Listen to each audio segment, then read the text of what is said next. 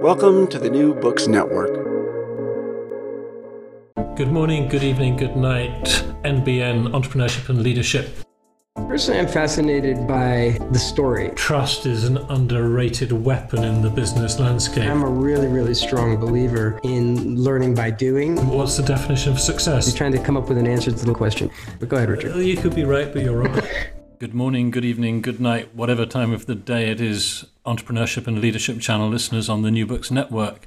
Welcome to the first episode of our new series, and I'm here with our special guest Annette and our co-host Kimon. Annette, would you like to introduce yourself to our listeners, assuming that they're reasonably intelligent or very intelligent, but that they've never met you before? Sure. Okay, where do I start? So I am based in Ireland. I was born here. I spent a lot of time in the States during the course of my career. At the moment, I run a growth solutions company that helps companies within the localization industry with inorganic and organic growth through staffing solutions and through M&A. I've got three kids. They're now a bit bigger, so I can devote a little bit more time to work, but it's still always an interesting balance. Now they're teenagers, so it's an even different challenge.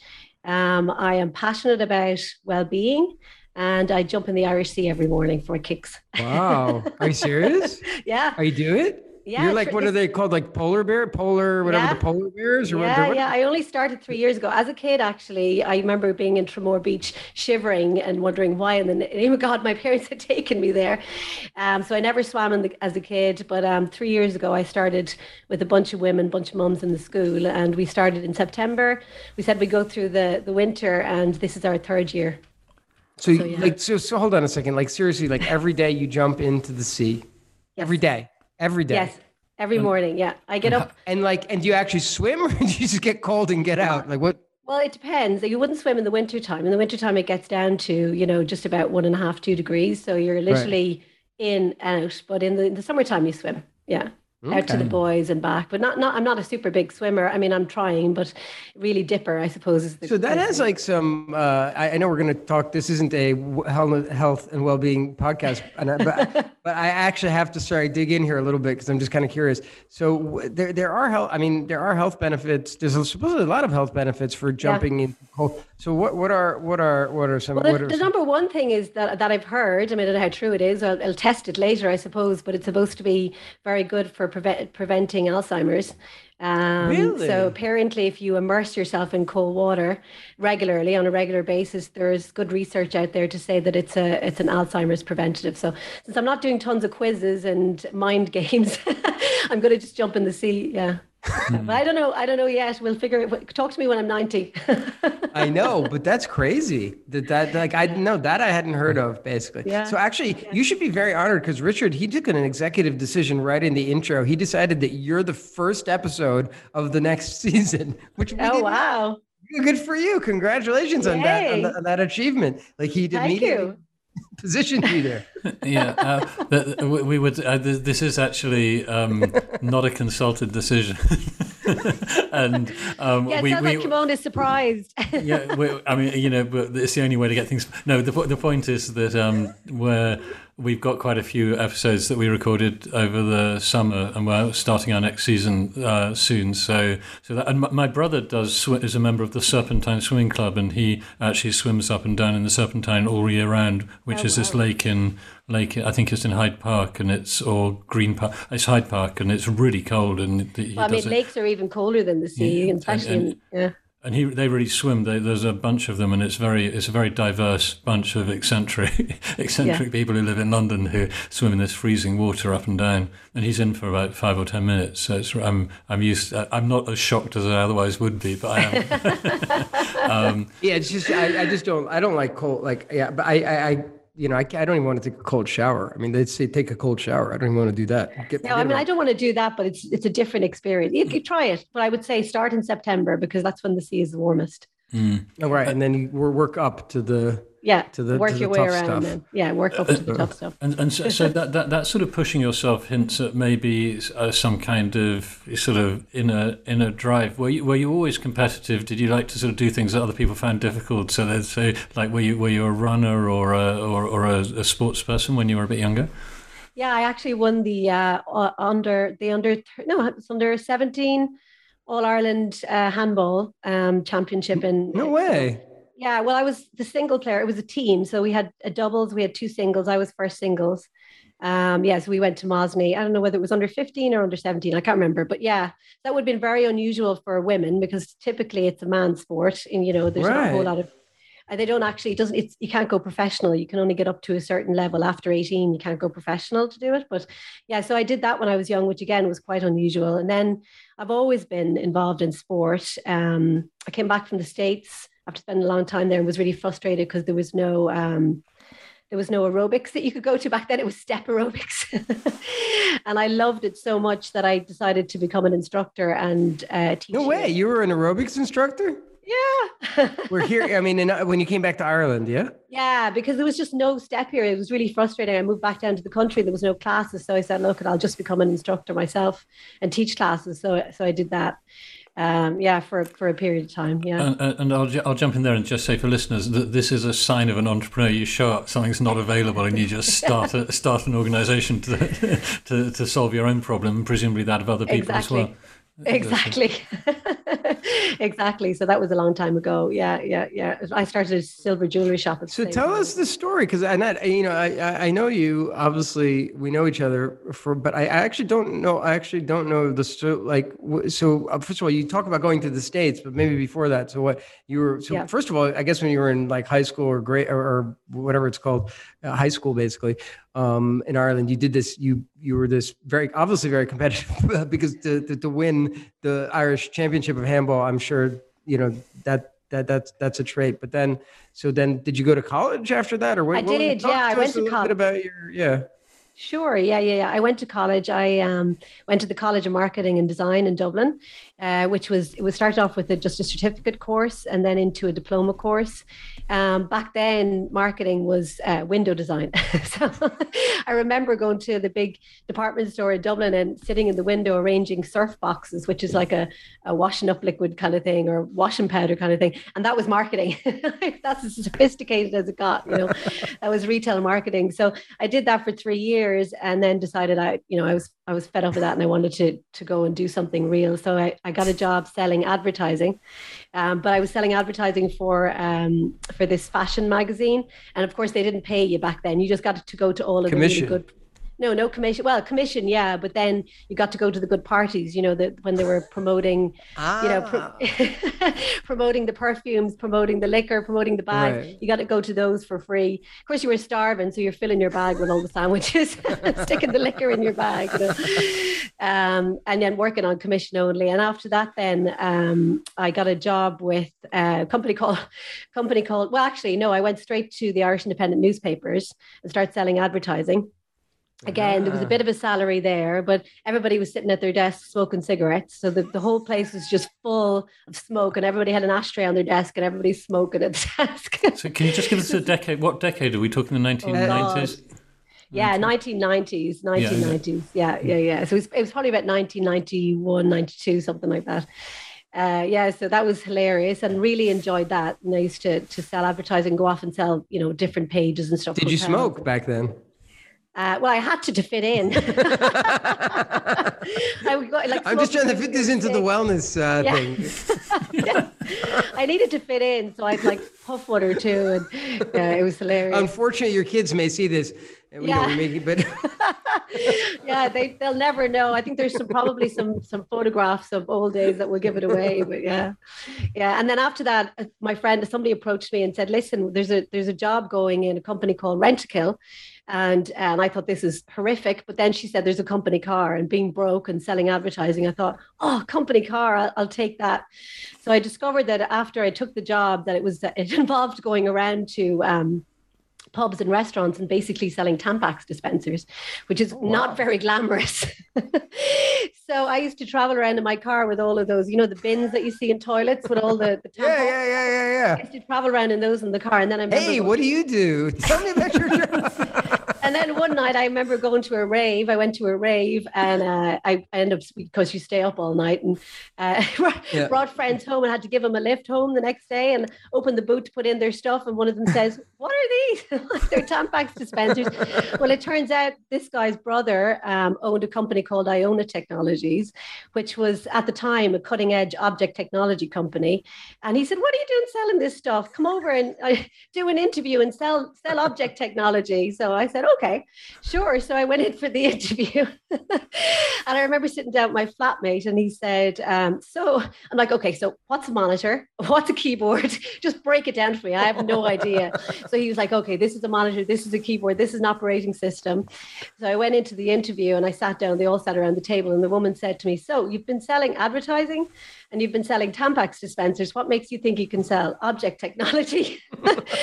And I said, well, you know, I have this philosophy that you can sell.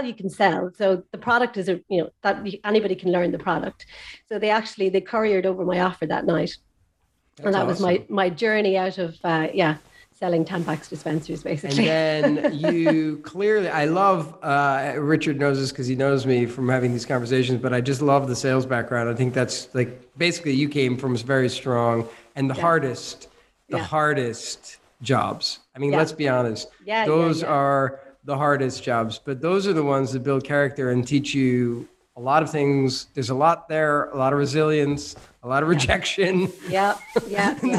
There's a lot of stuff you get out of that job. So, so that was another sales job, but then how did you get job. Yeah. And then how did you get to the US, or what were you doing in the US, or is that the US was much later, or I just trying to get. Yeah. So the US was earlier and later. Actually, prior to all of that, I did spend a couple of stints in the US as a student where I stayed over. And like that, I did door-to-door sales. I was selling car packages, basically, calling into offices, and trying to sell. I remember getting up in the morning, we used to have these motivation meetings and we'd all stand there and we'd go, how's everybody feeling? And everybody go, fantastic, terrific, great, I feel wonderful, right on. And this was the pump meeting in the morning, and then we'd all go off and be dropped off to these, to these parks, and we'd sell our packages. So I sold out every day. That was my beginning in my sales career. Yeah, you had a huge advantage with the Irish accent. Of course, advantage there in the US. Oh, yeah. Hello, buy some things for me. Yeah, basically it worked really well. So anyway, after that I went back, and that's when I went into the sales job. But Iona was growing really fast at the time. So I went in as a kind of a lead developer, and then they promoted me to an account manager. And then after a year and a half, they needed somebody to go open the Boston office for them. So nice. I moved over to Boston with 2 or 3 people, and we opened up the Boston office. And I worked with them for a long time. And eventually I just got really fed up of not understanding what the hell object technology was. You never really tackled that from the beginning to the end. No, could you explain to our listeners in a sentence? Probably not. Okay, well, no, I can try. You only worked there for 25 years. Yeah, exactly. Essentially, back then it was what we have as cloud computing today. Where different computers could talk to each other. Outside of. HP could talk to Microsoft, whatever it was outside of it. It was the first in objects, basically. If anybody's listening to that that's technical, they go, how did anybody ever buy anything from her? No, I think that's enough. That's a very good explanation. Thank you. So anyway, so after that, then I decided I would try out recruitment. I actually got headhunted to go and work with the recruitment agency. And it was only then I began to put the pieces together. So this was a recruitment company in Boston called The Computer Merchant. And I recruited for lots of IT jobs. And then the puzzle started to kind of clear up. And I thought, okay, this fits in here and that fits in here. And I really liked it because I guess it was a bit of a softer sell. Mm-hmm. What I didn't like was there was a whole this culture of presenteeism. They built this office that was like the firm. So it was really beautiful, sweeping staircase, big boardroom, but all of the offices, and you had your own, were glass, and we were like goldfish in there. So we had to stay from 8 o'clock in the morning till 9 o'clock at night. And if you weren't there, it was just, yeah. And they hung this carrot going, you know, you'll make over six figures, da, da, da, da. So you just had to be there. So ever since then, I hate that culture. Right. Of so that's when you got into the whole recruitment thing. But again, there you were. So what? But were you actually doing recruitment, or were you actually were you selling? Yeah. Okay. Yeah, but back then recruitment was selling. So you were the account manager, you were the recruiter. Like okay, it was the full so basically, you learned the business. Basically, I mean, exactly, soup to nuts. There was no such thing as sourcer, recruiter, account manager like it is today. You know, it's come on a long way, but back then you just did everything. You found the accounts, you found the people, you managed the database, you did the whole lot. So that was really good training ground, you know, even though it was long hours. And from there, then I took a job with a company basically as their in-house talent manager. I was a consultant, so they needed to hire a bunch of other consultants. So I started a company basically and found them other people and put them on my books over there. And that was the beginning of kind of the consulting business. Of the current business? Not the current business. No, okay. That was in the States. Okay. And so I did. You actually had a business in the States. You had a consulting business in the States. Yeah. Okay, I didn't know that. Yeah. Small, very niche. I mean, it was, there were Sun resellers, you know, it was nothing to do with localization, but it's. You're focusing on IT then. Focusing on IT. Exactly. Mm-hmm. Exactly. And then after 9/11, I came home back to Dublin because my husband needed to come back. His dad was sick. And that's when I did the whole aerobics instructor thing and opened a couple of jewelry shops. One in... What happened? What happened with those things? Did they still go in? Or? Yeah, they went for a couple of years, but I got fed up selling jewelry. It was lovely when I went to Mexico to buy the jewelry, and, you know, that was really fun. And then, you know, it was kind of a break. I took a year out and ran them myself and then put a manager in. And then, you know, so one day I was up here in work and somebody called me and said, listen, your shop is closed and the person is inside having their lunch with their feet up on the desk and none of the customers can get in. So at that point, I thought maybe better to... Retail is tough. Yeah, so maybe better to close them. Yeah. Yeah, there's so many lessons to derive of that. For everyone who thought, I'll set up a business and I'll put a manager in charge and then everything will be fine. You heard it. Just because you put a manager in charge doesn't necessarily mean everything's going to be fine. They might be with their feet on the desk, eating a sandwich. And regularly walking with silver jewellery in their pockets, taking them off to their friends.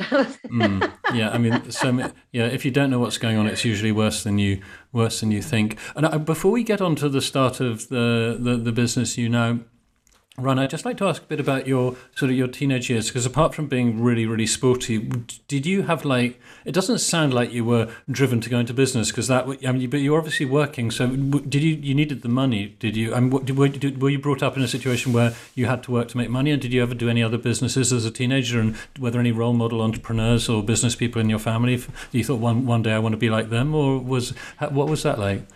It's at least four questions, right? And in the interviewer guide, what would you say? Mr. Fontekidis, this is the first time I've had a chance to speak. I did kiss the Blarney Stone, so you guys are in trouble. No. So I guess my entire family are self-employed, bar my younger sister. So my dad, you know, he started a garage, a car garage. And, you know, I mean, it was small stuff. He repaired cars, and then he ended up employing a few people. But then his sons, my two brothers, took it over. And then one of my brothers bought the other brother out. And so I've come from a family of basically entrepreneurs. When I first started this business, I started with my sister. It was called Synergy Recruit. And we did that for 5, 6, 7 years. But we were at different stages in our life. I had kids, she didn't, you know, it was a lifestyle business for her. I wanted to bring it somewhere else. We just had different views. So to keep our relationship, we decided to split the business. So yeah, that's why basically, but I always wanted to work. I remember my mother telling me at age 13, I went into one of those big old houses and told them that I wanted a job, and they gave me a job cleaning the place. And so I was there for a week, and the owner of the house called my mum and said, listen, I think she's lied about her age because she's absolutely wrecked. I told them I was 16, but then I was just so tired at the end of the day I couldn't sleep. So yeah, I think did you do a good job? Did they pay you? I did a good job. Yeah. 1 week I did a good job. But I think it comes from just seeing, you know, there was big, strong work ethic in our house. And that's something that's carried through for me. Yeah. Have I answered all four questions? I'm not sure. Yeah, no, he rattled off four. I don't know. I'm waiting for him to follow up now. And he made the comment that he didn't get a word in edgewise, so I want to give him a chance to. Okay, but let's say, because it's not what you did. You got like sales jobs when you your first few jobs were sales jobs. So was it what I mean is, was it a longer term goal to have your own business that you knew sooner or later you're going to do that? And if that was the case, why did you wait as long as you did before taking the plunge? Yeah, so there was nobody supporting me. So, and I don't come from money. We're a working class family. So, you know, it was either you get out loans and, you know, hope that that it'll pay it back, or you build up enough capital to start something. Although, you know, when I did start this business, I was 4 weeks pregnant. I came home to my husband and said, listen, I've just quit my job. So to start the business, I figured if I didn't do it then, I was never going to do it. So so that wasn't really planned. It kind of just happened. But yeah, I mean, I guess I'm plagued with the idea that if whatever stage of life I'm in, if there's a problem, I figure I can make a business out of it. So, you know, when my kids were smaller and I couldn't find the clothes I wanted, I thought, oh, maybe I'll start a kids' clothing company. Or so whatever it is, the problem that I'm facing at that particular time, I want to start a business out of it. Now, thankfully, at age 50, I've discovered that that's what it is. So I'm not going and starting all of these businesses. So. That is interesting. Yeah. So talk us through how you got from, so you came back, you set up the aerobics and the jewelry shops. Yeah. Then what happened after that? So then I decided I didn't want to live down the country anymore. Well, my husband is from Dublin, so he didn't like it also down in the country. So you're always considered a blow-in if you're if you're from Dublin down the country here. It was just, we needed to move back to the city. So I took a job managing an IT division of a recruitment company up here. And while I was working there, Lionbridge were one of our clients, actually. And I remember placing two localization project managers in Lionbridge. And I just loved I loved the roles. I loved the industry, the fact that there was, you know, language associated, that you were talking to people from everywhere. So when I got pregnant 4 weeks in and then quit my job, literally that was the Friday. And then on the Monday morning, we were in an office with a telephone and a computer. And my first business development call was to Siobhan and Vistatech. And I called her and said, listen, you know, I've just set up a new business. She had no idea who I was. She said, actually, yeah, I'm looking for a project manager and something else. And it went from there. So the initial business was, I managed the localization side of it, tried to develop clients there, mainly in Ireland. And then it kind of went on from that. And then my sister and business partner, she did the multilingual stuff. So she would do, you know, call center, customer service, multilingual, tech support, that kind of thing. So yeah, it just kind of evolved from there. And then when she left the business, I rebranded as Lion People. That was back in 2013, and focused solely just on localization and globalization. Sorry, go ahead. I was wondering whether you're going to focus on recruiting people for Lionbridge, and your name was just to make them feel secure. No, he doesn't know. No. Richard isn't from the industry, and most of the people listening to the podcast aren't from the industry. So maybe explain to him why your name. I know why, but it's. So basically, I thought I was being really smart and clever when I rebranded it and said it was L10N People, which means localization. It's the number of letters between L and N spells localization, and I thought I was being really, really clever by doing that. And everybody just said, oh, you're Line People, you're part of Lionbridge. So I got so bored with it, I just said, oh, heck it, I'll just change it to Line People. I see. So I fell into the trap. It was L10N, but it turned L10N into Lion. Yeah, I get it. Exactly. But that's what in the company we have in Argos here in Poland, they actually call the department Lion. The engineers, they call them the Lion department. Actually, it's because the L10N. It was the L10N department. They call them Lion. So that's a typical thing.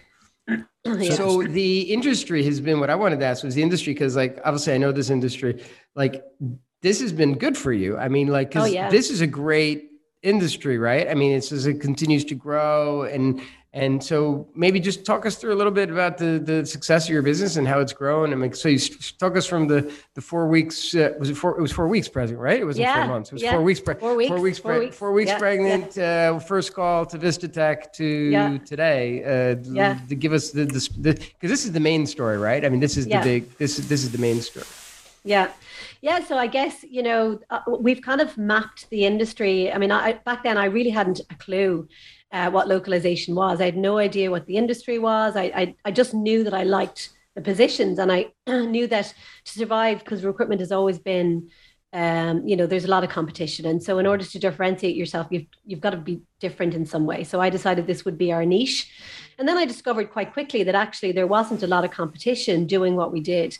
So, you know, back then there was a couple of single players here and there doing bits and pieces, but there was no real competitors doing just localization recruitment. So I discovered quite quickly that it would be very easy to build a reputation in the industry if you just kind of focused. And I did it very, very slowly because, you know, I had small babies.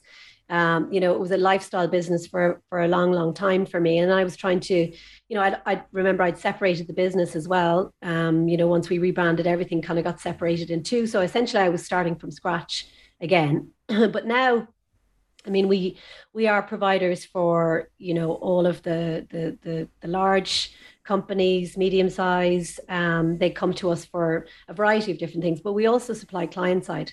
We supply some of the technology companies. We do some managed services work.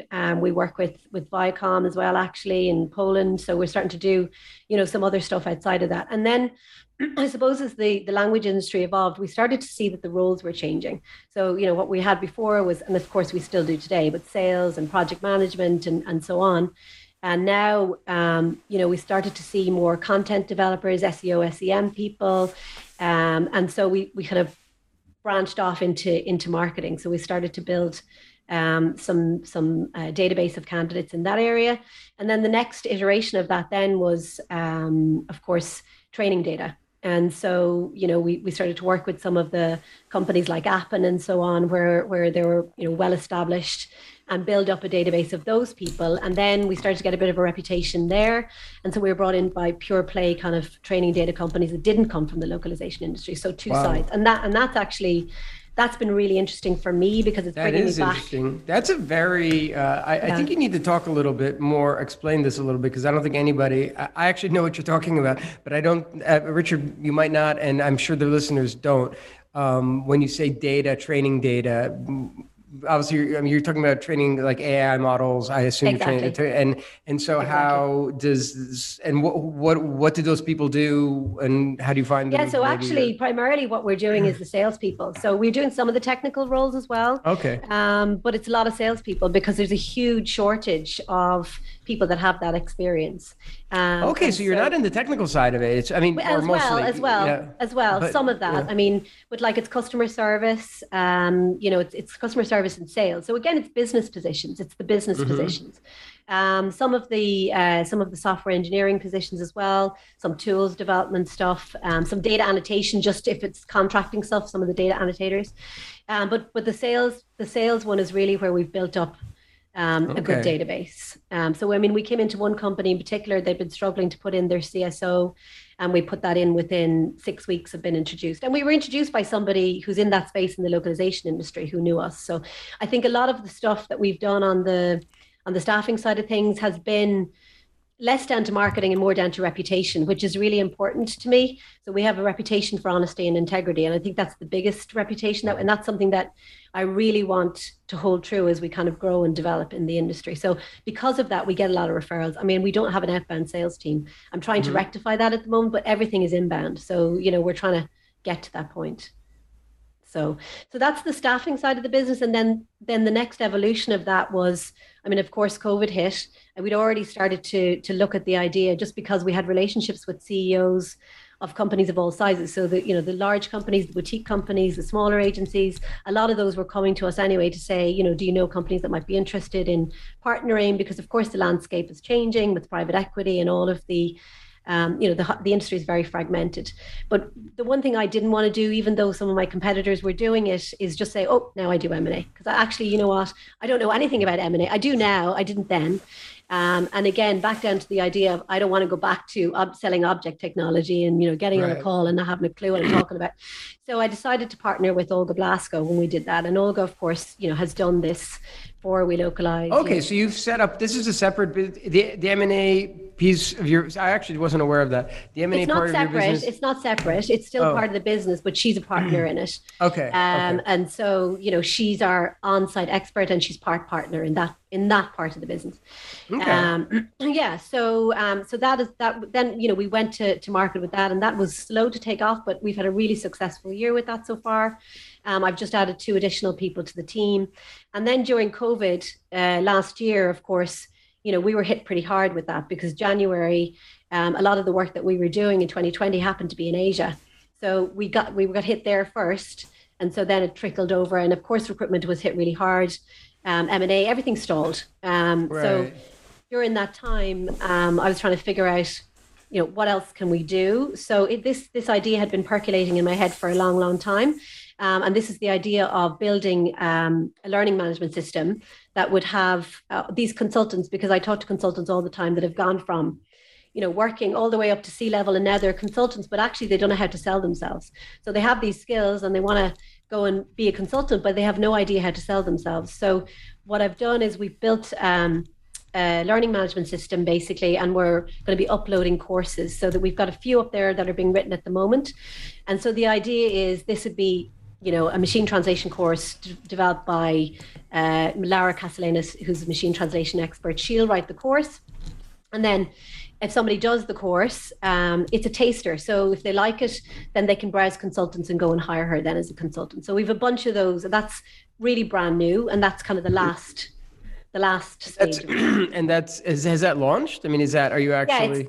Yeah, the system is built, but now I'm in the process of just making an offer to somebody who's actually going to run that, because, you know, I don't have the time to run that myself. So wow, this is crazy. That's a huge, like, that must have been a big, well, let's put it this way. I've gone down that path of developing stuff. It's not software. We didn't develop the software. Okay. It's just it's a learning management system that just sits on our site. So basically. Okay. So it's an off the shelf. Yeah. It's something off the shelf. It's an off the shelf. Yeah. Oh, yeah. It's an off the shelf. No. So basically you're outsourcing the various different components. You're outsourcing the tech. You're outsourcing the content creation, and then you're branding. So it's a learning management system with a dashboard. So basically, it's software that just sits in our website. You know, so but we, you know, we've got the. So of course, you've got the dilemma of you know, these consultants might be brilliant at what they do, but they don't necessarily know how to deliver an e-learning course.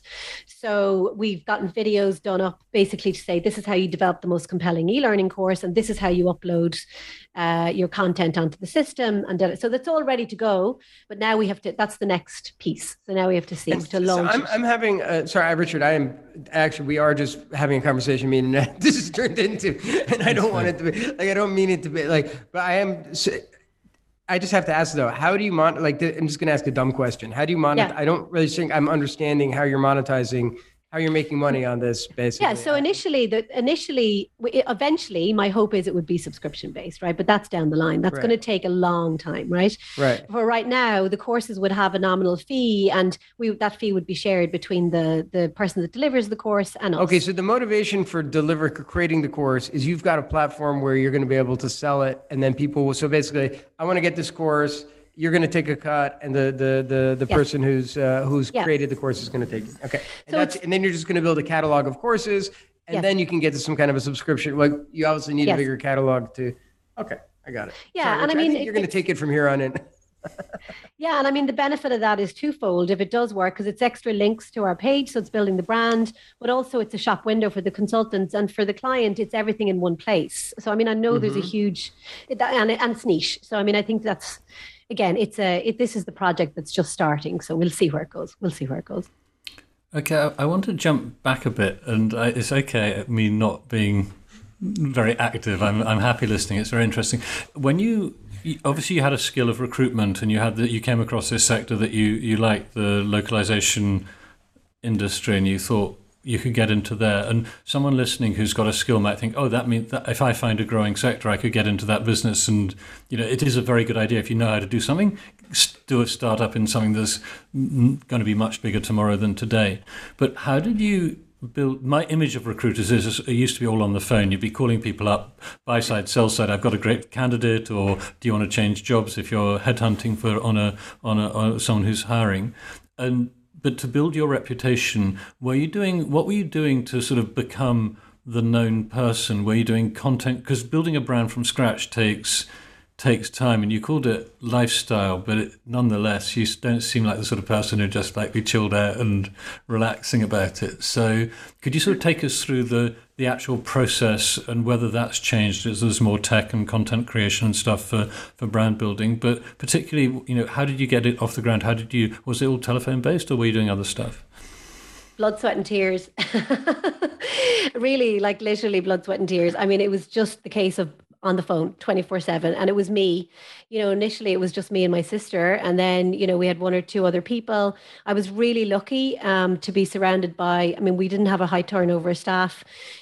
People stayed with me for a long, long time. So, we kind of got our name out there, but I was recruiting up until, a year and a half ago. And today I still do make placements. I do a lot of the C-level stuff, but just building relationships with people over the phone, for a long, long time. So it was very, very slow. I've been doing this for a long, long time, but it's only really in the last while that it's beginning to grow, because now we have more people. And, my biggest issue is I thought I could do everything.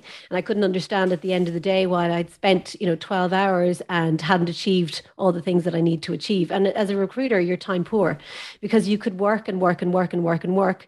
And unless, somebody accepts that job that you get the offer for, actually, there's no money, so it's a difficult business. And anyone that says that it's easy, they're lying, it's really a difficult business. So it just took a long time. So initially, it was me just on the phone building relationships. And I remember going to the first ever Lockworld. You're going to laugh at this, Kimon, but it's true. back in London, long, long, long time ago. And I'd never actually even been to a conference of any kind. I was at the Orbix conferences way back when, but not a localization conference. And I remember sitting down, looking around like this, going, "Oh my God, it's like LinkedIn on legs," and it was just so funny. And what an opportunity for you! You must have been like, "Holy crap, this is awesome!" I love that LinkedIn on legs. LinkedIn on legs. But actually, do you know what was so funny is, and again, you're going to laugh at this. I actually had no idea. I paid full fare to go to this conference, but I had no idea that you could actually attend the courses. I thought you just go and you just go to the, walk around where the booths were. So I spent 2 days walking around the booths, talking to people. They must have been like, "Who is this loser walking around the booths, talking to people for 2 days?" That's all I do at those conferences. Sorry, I don't want to knock anybody who's a huge fan of the content of these conferences, but that's actually all I do. I could have done with listening to the content. Okay, yeah, because you were a newbie. You wanted to, yeah. So it's very fun. And I still laugh about that today. It's the funniest thing. But yeah, so I guess then after that, I started attending the conferences, start meeting people in person. And then I had this idea that I always loved marketing, even though it was window display, putting surf boxes up in windows. But I had this idea that if you talk to influencers on video, and back then nobody was doing video. And I was really intrigued because I talked to so many people, and most people that I knew, in particular company owners, they didn't have a language background. They kind of fell into this because of life happening. It was a happy happening somewhere along the way. So I thought it'd be really interesting to start a video podcast that would be called LT Talks, Localization Talent Talks, just to interview people about why they got started, how they got started, why they like it. The idea being that we would promote the industry, because I think in general, the industry has been very, very poorly promoted, and to raise kind of the profile and attract more talent in. So I did that for a long time, and it was really successful. I did it a lot of the conferences all over. And I loved doing it. It was brilliant. But then, of course, COVID hit and we wasn't doing them live anymore. So I want to take it back to sort of like general, because this is this isn't a localization podcast. This is actually just an entrepreneurship. And we want to try to help people like who are considering starting a business. But one of the things, I don't know if you're hearing this a lot and what Annette's saying, Richard, but what I'm hearing a lot, and I know it's very true in this particular space, is the building of relationships. Yeah. Because sales is you can't, we're in a place where you can't just sell something, just to turn around and sell something. And people have to trust, as you said, they have to trust you and they have to know you. So how important would you say that that's like, because you keep talking about it, like in your business, like, is that like the fundamental thing? And like, I guess when you're training your salespeople or whatever, maybe you don't have salespeople, but like account manager, I don't know how you structure it, but like account managers or whatever you have, the people that manage the clients and stuff like that. Do you try to teach them this? I mean, like, and what do they, and what do you tell them basically? I tell them never pick up the phone and say to somebody, I saw your profile on LinkedIn and I wonder if you're interested in my job. I think it's like the worst thing you could possibly ever say to somebody. You know, it's about what's in it for them and not what's in it for you. So, you know, that's got to come across on the phone. So it's always consultative. And it's always about, you know, what do you want to do next? How can I help you? And you're building trust from that. I remember actually Veronique saying to me one time, as I met her in Dublin and we sat down.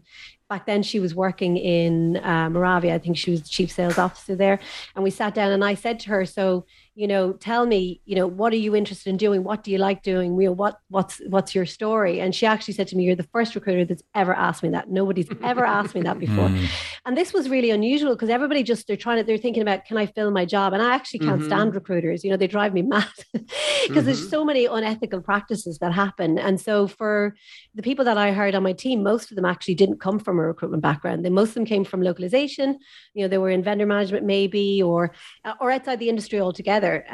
Because I think that it's very difficult to unlearn that. You have to remember you're changing somebody's life. And so just trying to put a square peg in the round hole for the sake of a fee is not, you're not going to build trust and you're not going to build integrity. And people are your product. So you have to build trust. But so like when you're looking at it though, I mean, so you, obviously you want to know the buyers. So you're looking to meet like owners of companies or people that fill positions, but also at the same time, they're also your potential product as well, right? Because unless they're like just the owners of the business, you know, if they're just like senior executives in these companies, I mean, they can also move as well. So it's just part of it is just like getting to know people without any sort of, you know, intention. Like you have nothing, like I have nothing to offer you. I have nothing to sell you, but I want to get to know you because there's a potential value in this in the future.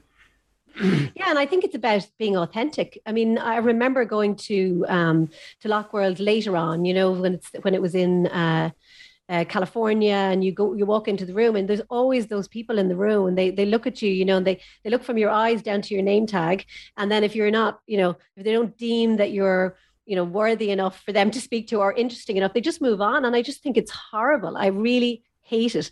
I can't stand it. And I just think the best thing is just talk to a person because they're a person, not because of the job they're doing.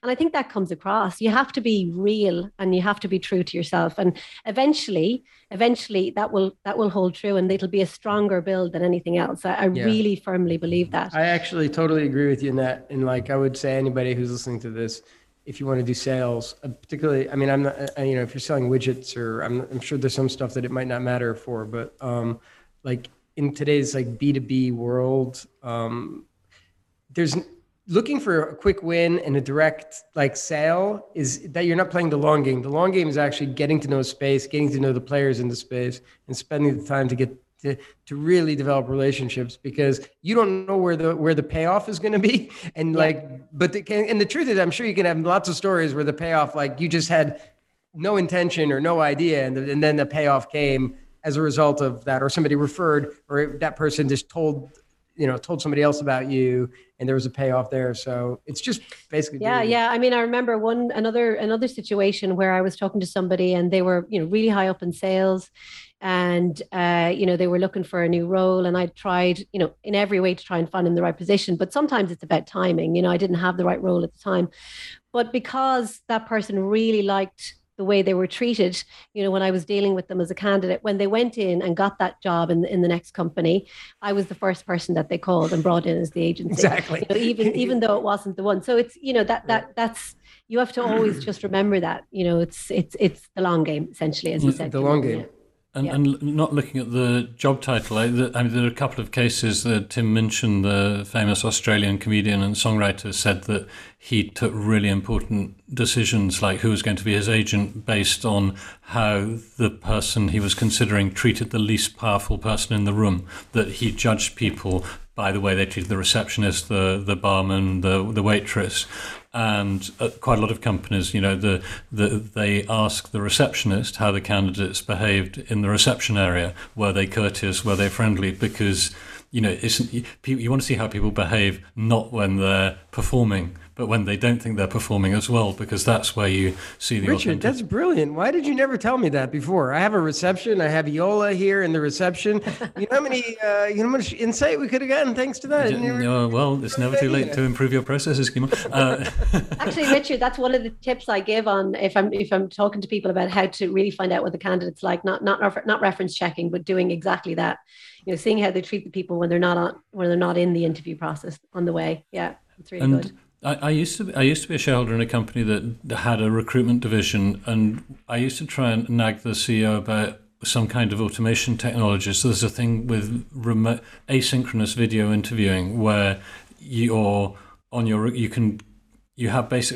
thesis is that candidates don't like being asked the same questions again and again and again. So you can sort of have a robo-interview where you sort of tell us about your background, please introduce yourself, and that's recorded. And then there's a personalized bit where, you know, if you're the head of whatever, marketing at Coke, records a little introduction saying thank you for applying. And the idea is that when the candidate clicks, goes onto your website, they can be sort of have this auto-interview when they're ready to be interviewed. And that greatly increases the diversity of candidates. Do you think that kind of automation tech will ever, maybe you're doing it already, have you ever considered that or come across, do you think it's too robotic?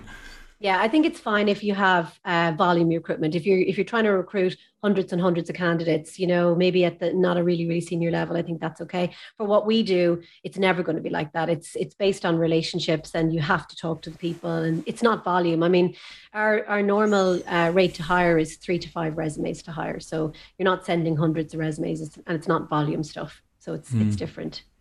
Maybe that could be a business for you, though, for, let's say, this data annotation, like the stuff that's like low, like that you do need to have a lot of volume for, and they need to suddenly scope, because that's a problem in the recruitment, for like vendor, like the companies that are doing that kind of stuff, that's a challenge for them. Yeah. And the use case wasn't volume. It was more like, suppose you're a sort of European manager for a big multinational, and you've just, your CEO's, you know, failed to cancel the meeting at short notice for the umpteenth time, and you're really frustrated by the amount of attention you're getting. You get home late at night and you're looking at your competitors' web pages because, you know, you're fed up. This is nothing against Coke. It's just you're looking at the Pepsi website because you work for Coke. And if you can, you know, it's 11:30 at night, you can apply when you're really, because the initial screening. This sounds like a very specific use case. No. Anyway, the point is that the cases I heard were more about senior people who don't have the time, who don't want to take it. Retired and on their competitors' websites late at night. Yeah, drinking Coke. I wish it was a Pepsi. No, I'm joking. I don't use it. I don't know if it would be suitable for us, but yeah, I can't. Okay, really I'm not trying to sell you this software. Have you invested in a business that's doing this stuff? It's a very complicated way of getting a sales lead for my side project. I'm glad we set up this podcast. That's what this podcast is all about. Damn. All right, well, we can finish it up now. And can you talk about the scale of your business? You're obviously doing a lot of things. I mean, is it 10 people, 100 people? Are you in the billions, millions? No. Look, remember, recruitment for the localization industry is very, very, it's very specific. So there's only a few players. You know, there's one company that's bigger than ours based in the UK, and then we're the second largest, actually. And at the moment, we're 14 people in total. Oh, that's pretty big for... Yeah, that's pretty big. 14. It's a big size for being so niche. Mm-hmm. Yeah. And you're obviously ambitious, introducing to new business units like the M&A, and now you've got this new thing you just described with the training. And is that because you're sort of driven to sort of build it up to a massive scale, or are you just like, is it kind of built into your character? You're always just, you see an opportunity and you can't stop yourself. Listen, if you recruit people for 15 years, trust me, you're going to want to do something else. This is a great advert. Like, are you just seriously carefully putting your competitors off? No, but really, I mean, I do love talking to people. I do love recruiting people, but you're not learning anything new after a while, and it's just nice to have a new challenge. I loved the learning piece of the M&A stuff because it fascinated me. The idea that you're going to figure out how much your company is worth, you're going to figure out what makes them worth this, and how are they going to be placed in the market, and who's going to want them, and then actually just talking to business owners, and you begin to realize that actually you're not going mad, that there's a ton of people out there just like you who think that they can achieve everything in a 12-hour day and wear 20 hats and wonder why they're not getting the job done. And that's actually really, really common, we've discovered, is that there's owners out there and they try to go to market with what they have is a good business, but they're stuck in it for so long that they can't see that they need somebody on the outside to actually make the operations more lean or bring in additional sales or have new ideas. And so that's been the really rewarding part, actually, that I wasn't expecting, is that we get these sellers, we go through the process with them, the vetting process, they go to market, they discover that they're not going to get what they want. So they come back to us. And in a couple of cases, we put in CEOs into those companies, and now the companies are getting on really well, they're thriving. And so eventually it's a long game, they will want to sell in 2-3 years time, but they will come to us, of course, for that then. Right. And then we also partner with a couple of companies that do hands-on consulting. So I'm not talking about going into a company and saying, okay, so you need to do X, Y, and Z. Here's a list. Goodbye. I'll never see you again. Because actually, I think that's a big mistake, because they're spending the money on it, but they're back in the same situation whereby they just don't have the time, and they don't need a full-time resource, or they can't afford a full-time resource to do it. So they need somebody who's actually going to go in and say, right, I'll give you half a salesperson for, but a really experienced one for however long, or I'll give you, really experienced operations person who's going to figure out what's wrong here.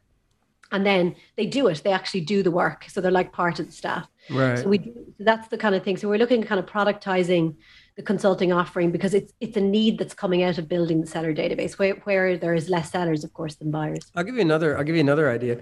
The people that sell their business, they're the natural ones that then become consultants because they know stuff. Yeah. And I'm just wondering, have you ever thought of, this is something that I've thought about. I mean, like if I was ever somebody, would I want to ever do anything like that? And then what would it take for me to do that?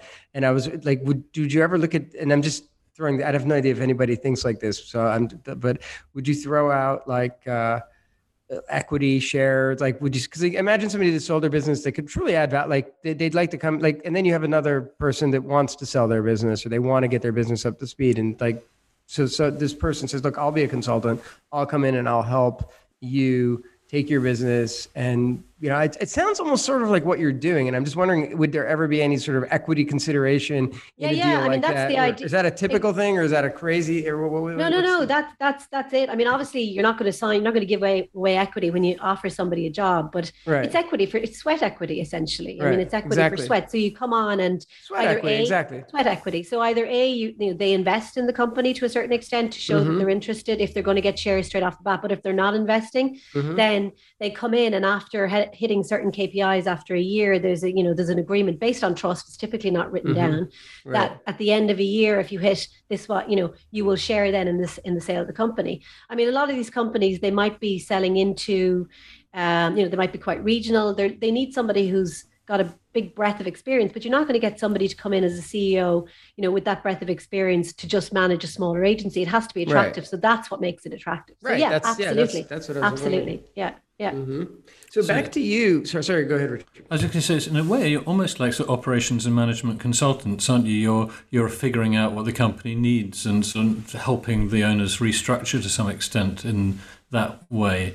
I suppose that's what our M&A team does as well today, and ourselves.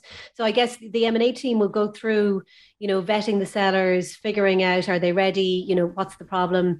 And then if they're not, and if we get to that point where we need to help them get ready, then they come back and I'll get involved at that point. And we'll look at the consultants we have, we look at the staffing team we have, and we'll give them a solution from there. So it's like the piece in the middle. That's why this consultants and the training is the piece in the middle, to kind of bring those two divisions together. So essentially it's growth solutions. Right. That's what you called it at the beginning. I was like, when you described your company, I'm like, what's that? Wait, is it an empty recruitment? An M&A? What is exactly. that? It's rebranding. Come on, we're rebranding it.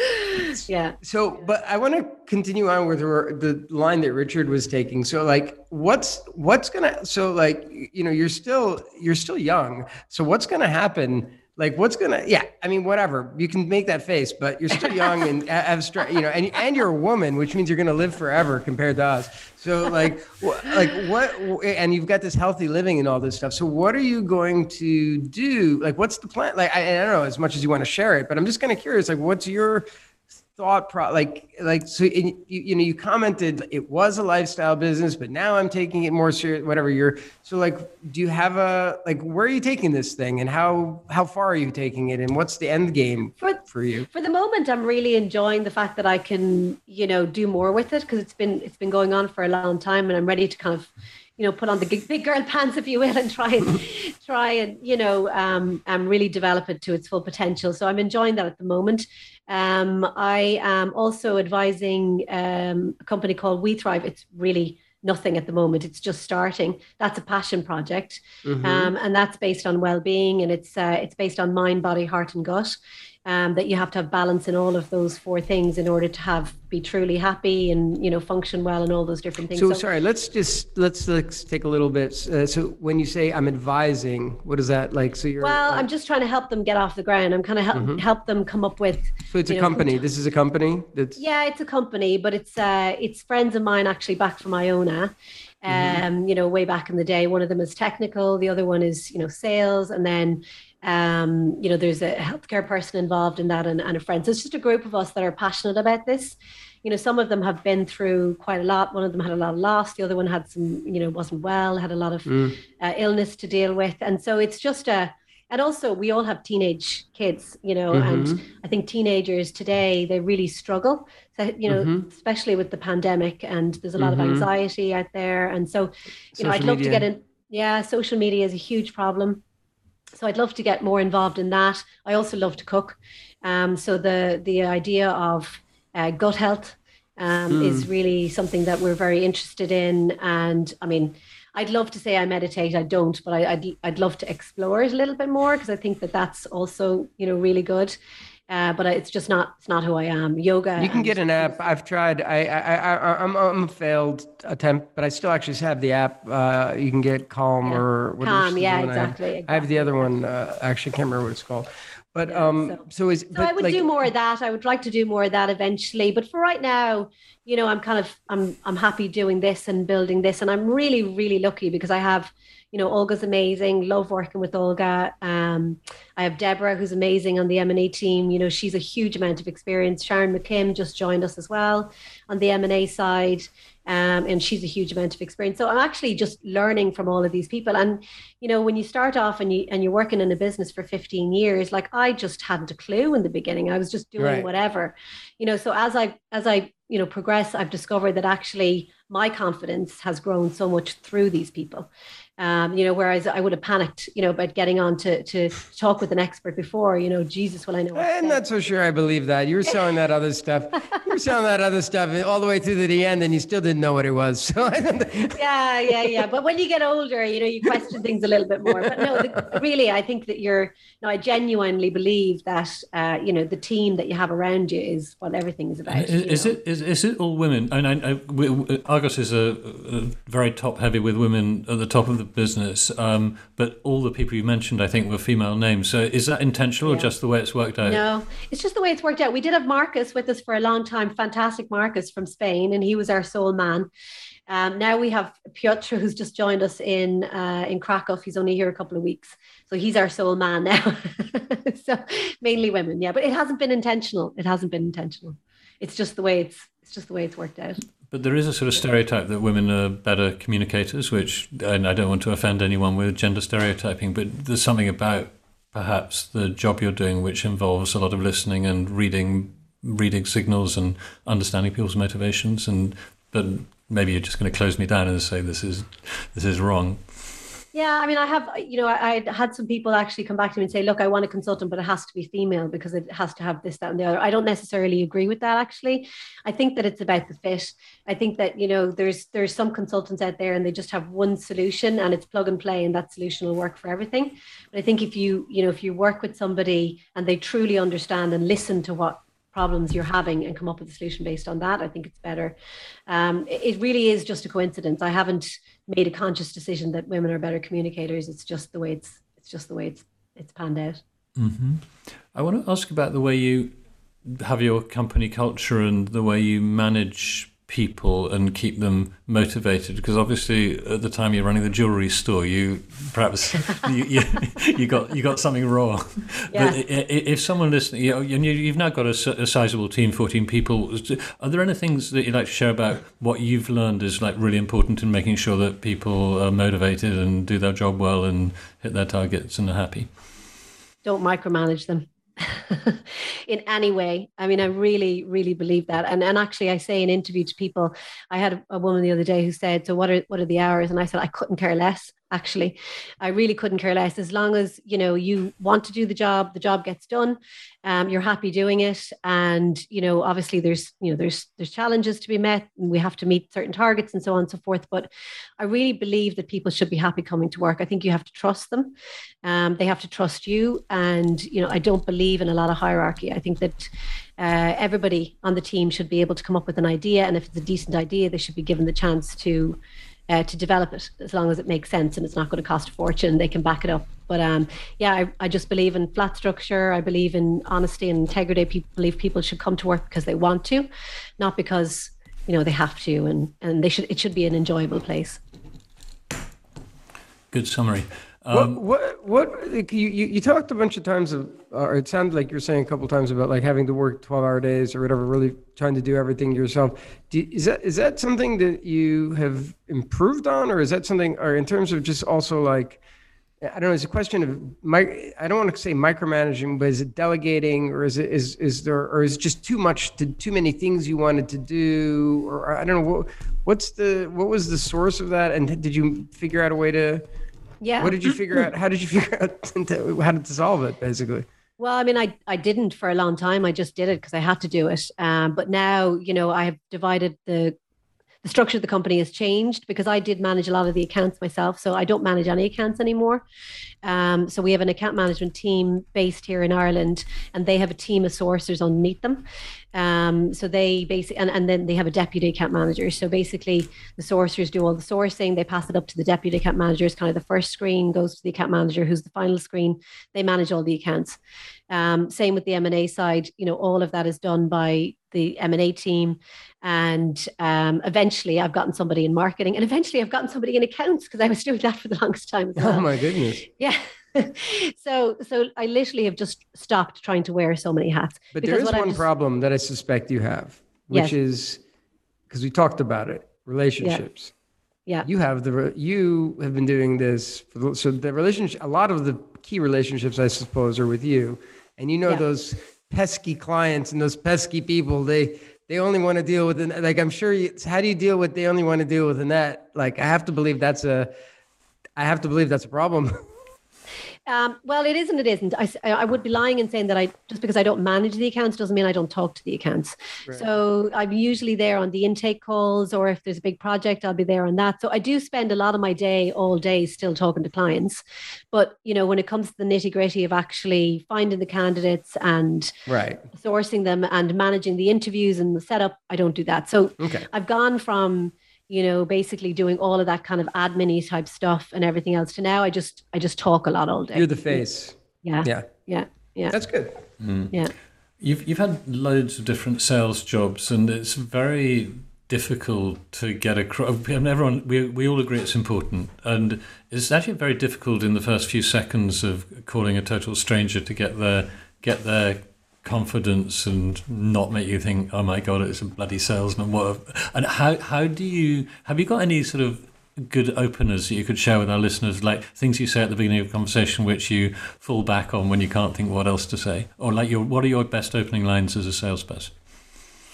Gosh, it's a while since I've picked up and done a call, but I think the most important thing is you have to, especially if it's a big enterprise account, you've got to know who you're talking to, why you're talking to them, what their function is in the company, and you have to know a bit about them. I remember I was trying to break into Uber at the time to try and get in and provide them with staffing solutions.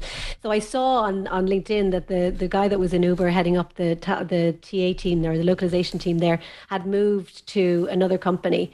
I can't remember what the company was now, but he'd moved to that company. And so I sent him a message and said, I could imagine, and he'd said on his Twitter feed that he'd moved and it was really hard to leave. No, actually, I can't remember. He'd moved to Uber actually from another company. It must have been really hard to leave that company and, go on to this one. But I imagine the commute is easier, because he'd actually said that right on his Twitter feed. And so he came back and said, it's really nice to have somebody reach out that actually knows me and is bothered to research, why I left this job and that it's an easier commute and so on and so forth. So I think the key is you don't pick up the phone and just go, hi, I'm Annette, and start blabbering off. You just have to do your research first. Did you get the Uber account? We did for a while, yeah. Yeah, for a small while. They were really difficult to film, but anyway. Yeah. And we're jumping over the place, but that often happens in our interviews because, unlike you, we're not like super professional interviews. Although I think we do okay. What I was going to ask was going back to your future plans. Yep. Do you have because I don't think we got to your end game. Like, will you sell the company? Will you sell it to your management? Do you have what you're going to be doing this when you're 60 or 70, or do you have a succession plan, or what have you got? I do, but if I told you, I'd have to kill you. Oh, that's interesting. You heard it. If I die mysteriously. First podcast thread, Richard. Yes, it had to happen. Well, it will get there first, and it. So if there's a mysterious accident in the next, we don't know when it's going out, but it's going to be first. But my nanny just passed away 3 months ago, and she was 99. So hopefully, if I've got her genes, I'll have a little while to go still. So I don't know. Yeah. Okay, so you have a plan, but you're not going to share it. That's fair enough. It's probably just going with the flow. Going with the flow. Most people. Yeah, exactly. Going with the flow. Yeah. Well, anyway, so I'm conscious of the time. This has been good. Richard, do you have any closing? I know you have some favorite. Did you ask all your favorite questions? I think I did. I was going to. There is one more, which is like for people who are listening who maybe haven't started a business yet, but the reason they listen to this is because they're thinking about it. Is there anything from your sort of your lifelong journey of all these different amazing ventures that you'd like to share with someone who's thinking about it? That sort of somewhere you haven't shared yet that you think is really important. Yeah, it's a bit like the Nike slogan: "Just do it." I mean, really, I couldn't, it's like anything in life, whether it's, I want to be a runner, just put on the runners and go out the door and run. I want to own a business, just start it, there's nothing like learning by doing. I'm a learning by doing person. And, I suppose I'm willing to take risks. Maybe other people aren't willing to take risks, but if it's something that's percolating in the back of your head, do it, take a small step, and things will evolve. I remember going to see this, keynote speaker one time in Dublin, and he's this guy that lives in Bray, and his book is called Small Steps. And he was, when he was very young, he was in a fire in his car, and basically he was really badly burned, and his legs were so badly burned that they couldn't move, so they couldn't, basically they were stuck in one position. And he went into the National Rehab Center up here in Dublin, and it was just before his 21st birthday. And they said to him, look, we're going to move the legs one tiny little fraction every single day. And his goal was he wanted to walk down the steps to the nightclub up the road for his 21st and not be, on crutches. So they moved them one tiny little bit every day for almost a year. And he did walk down the steps, but he had to have amputations eventually. And he at the time he was working for a real estate company, and they kept his job. He was an intern. He ended up managing and owning that whole retail brand across all over, and he became the first double amputee pilot because he always wanted to fly ever. Goodness. It's just incredible. And his message was small steps, do tiny little bits every day and you'll get there. So I just think just do it and do tiny bits every day to get to your goal. Well, what a good message to end on. Well, I'd like to thank you very much, but Keeman does the formal thanks at the end of it, so I'm saying my thank you now so I don't get left out. That's really interesting, and over to you, Keeman. All right. Well, before we thank Annette, let's thank the people that took the time to listen to us here talk, and I hope you enjoyed it. I certainly enjoyed getting to know you, Annette, for the hour or so that we talked here. Really interesting story for sure. So thank you for listening. Thanks to my daughter, Magda Fontekidis. She does the video editing and the teaser and some other stuff for us here on the podcast. Annette, this is one of my secret side ventures, is to try to get my daughter jobs. And I do this through the podcast. So that's that. We have Magda Blasco. She's an intern. She's 17 or 18 now. I want to get her age right. She's very young and she's very dynamic. She's doing all kinds of entrepreneurial stuff, and she's got a great future ahead of us, and she helps us out. So shout out to her, and obviously the people at NBN who process this and make our voices sound crystal clear, regardless of the microphones that we're using, basically. And so if you liked it, please do subscribe at NBM, YouTube, wherever you listen to podcasts.